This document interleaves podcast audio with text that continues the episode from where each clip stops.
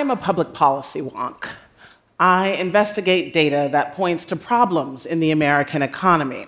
Problems like rising household debt, declining wages and benefits, shortfalls in public revenue.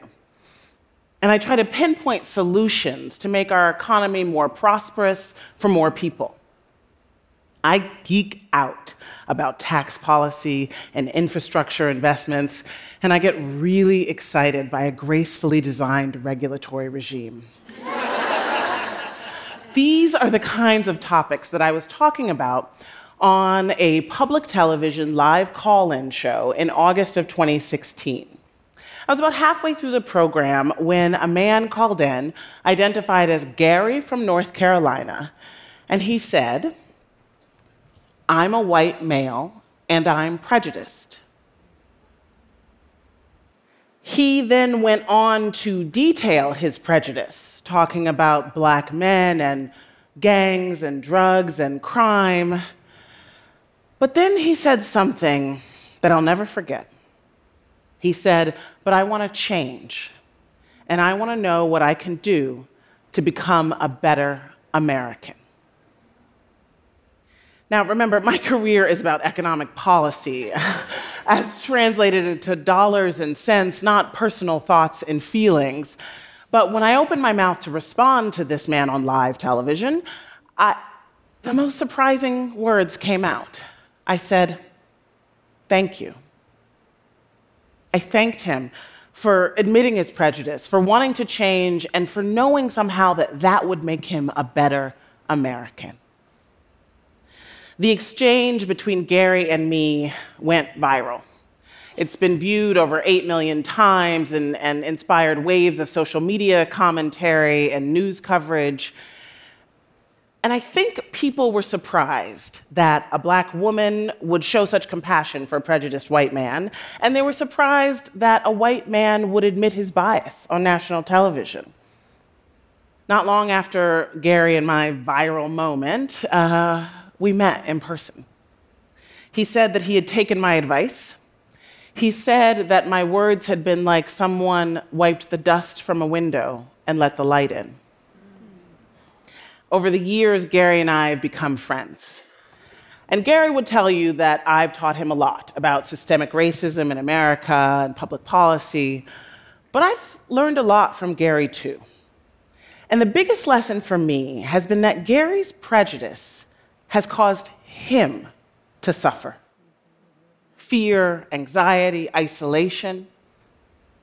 And it's made me rethink many of the economic problems I've been focusing on my entire career.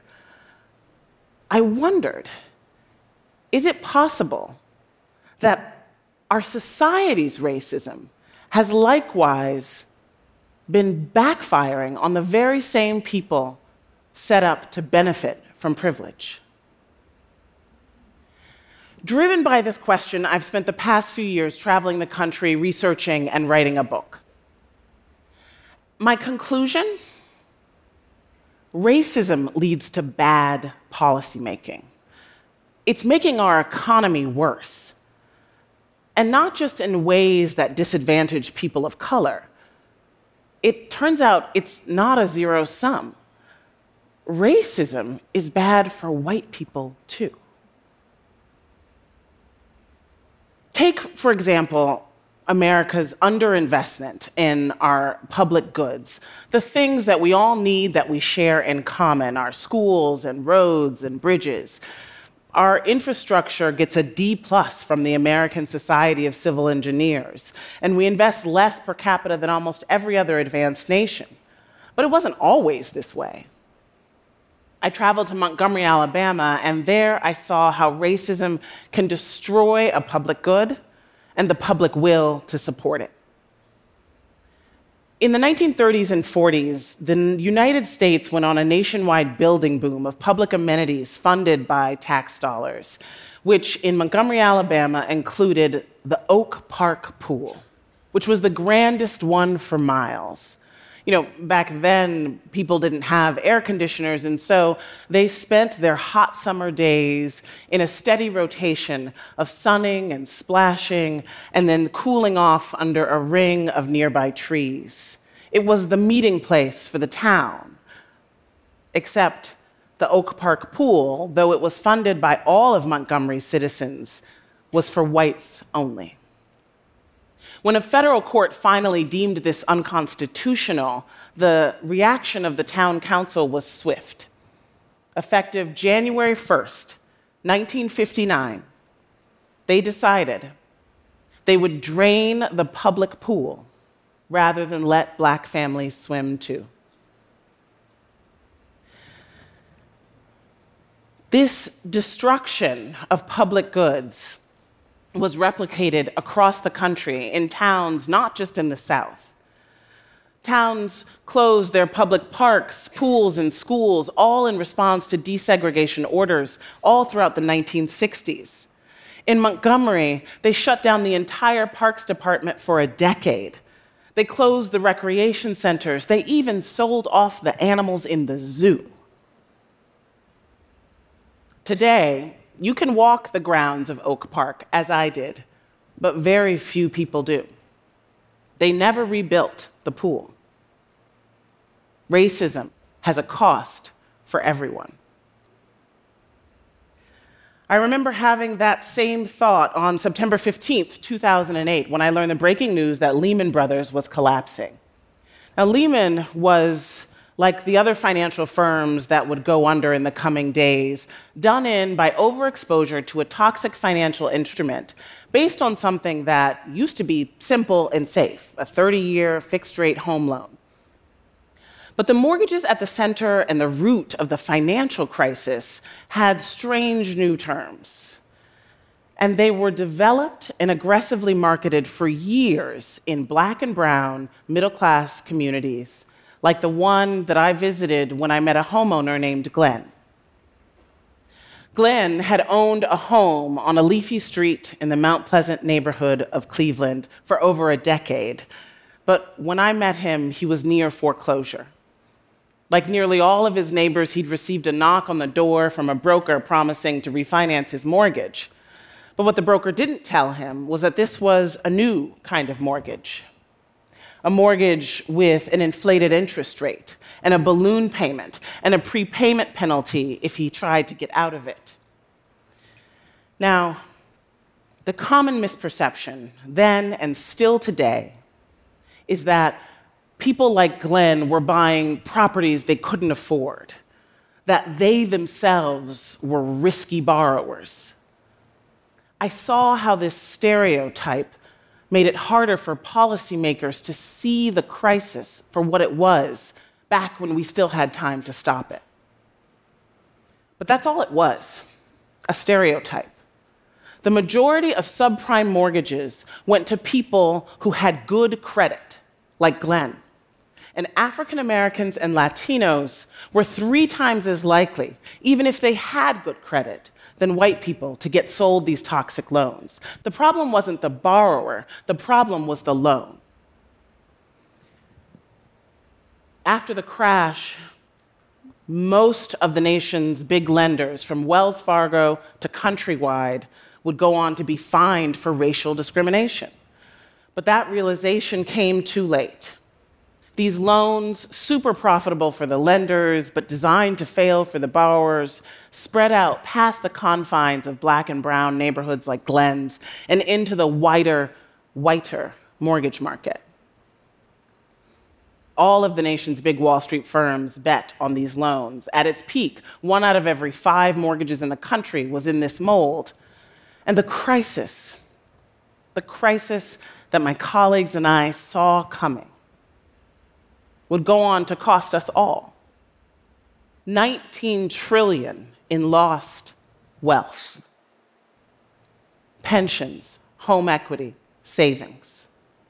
8 million jobs vanished. A home ownership rate that has never recovered.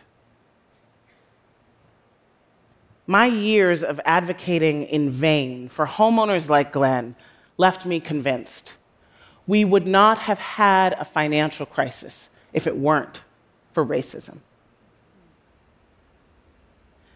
In 2017, I traveled to Mississippi, where a group of auto factory workers was trying to organize into a union. Now, the benefits they were fighting for higher pay, better health care coverage, a real pension they would have helped everybody at the plant. But in person after person that I talked to, white, black, for the union, against the union, race kept coming up. A white man named Joey put it this way He said, White workers think, I ain't voting yes if the blacks are voting yes. If the blacks are for it, I'm against it. A white man named Chip told me the idea is that if you uplift black people, you're down in white people. It's like the world's got this crab in a barrel mentality. Now, the union vote failed. Wages at the plant are still lower than their unionized peers, and people there still worry about their health care. You know, it's, it's tempting, perhaps, to focus on the prejudiced attitudes of the men and the workers that I heard in Mississippi. But I'm more interested in holding accountable the people who are selling racist ideas for their profit than those who are desperate enough to buy it. My travels also took me to places where I saw, however, that it doesn't have to be this way. I went to Maine, the whitest state in the nation, the oldest, where there are more deaths every year than births, and I went to this dying mill town called Lewiston that is being revitalized by new people, mostly African, mostly Muslim, immigrants, and refugees. There I met a woman named Cecile, whose parents had been part of the last wave of new people to come to Lewiston. These are French Canadian mill workers at the turn of the century. Cecile was retired, but she had found a new purpose in life by organizing Congolese refugees to join with the white retirees at the Franco Heritage Center. These men and women from the Congo were helping these retirees remember the French that they hadn't spoken since their childhoods. And together, these two communities helped each other feel at home. You know, for all the political talk about the newcomers being a drain on the town, a bipartisan think tank found that the local refugee community there created $40 million in tax revenue and 130 million in income.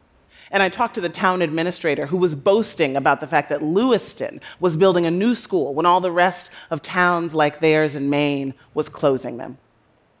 You know, it costs us so much to remain divided. This zero sum thinking that what's good for one group has to come at the expense of another, it's what's gotten us into this mess. I believe it's time to reject that old paradigm and realize that our fates are linked. An injury to one is an injury to all. You know, we have a choice. Our nation was founded on a belief in a hierarchy of human value. But we are about to be a country with no racial majority. So we can keep pretending like we're not all on the same team. We can keep sabotaging our success and hamstringing our own players, or we can let the proximity of so much difference reveal our common humanity. And we can finally invest in our greatest asset, our people, all of our people. Thank you.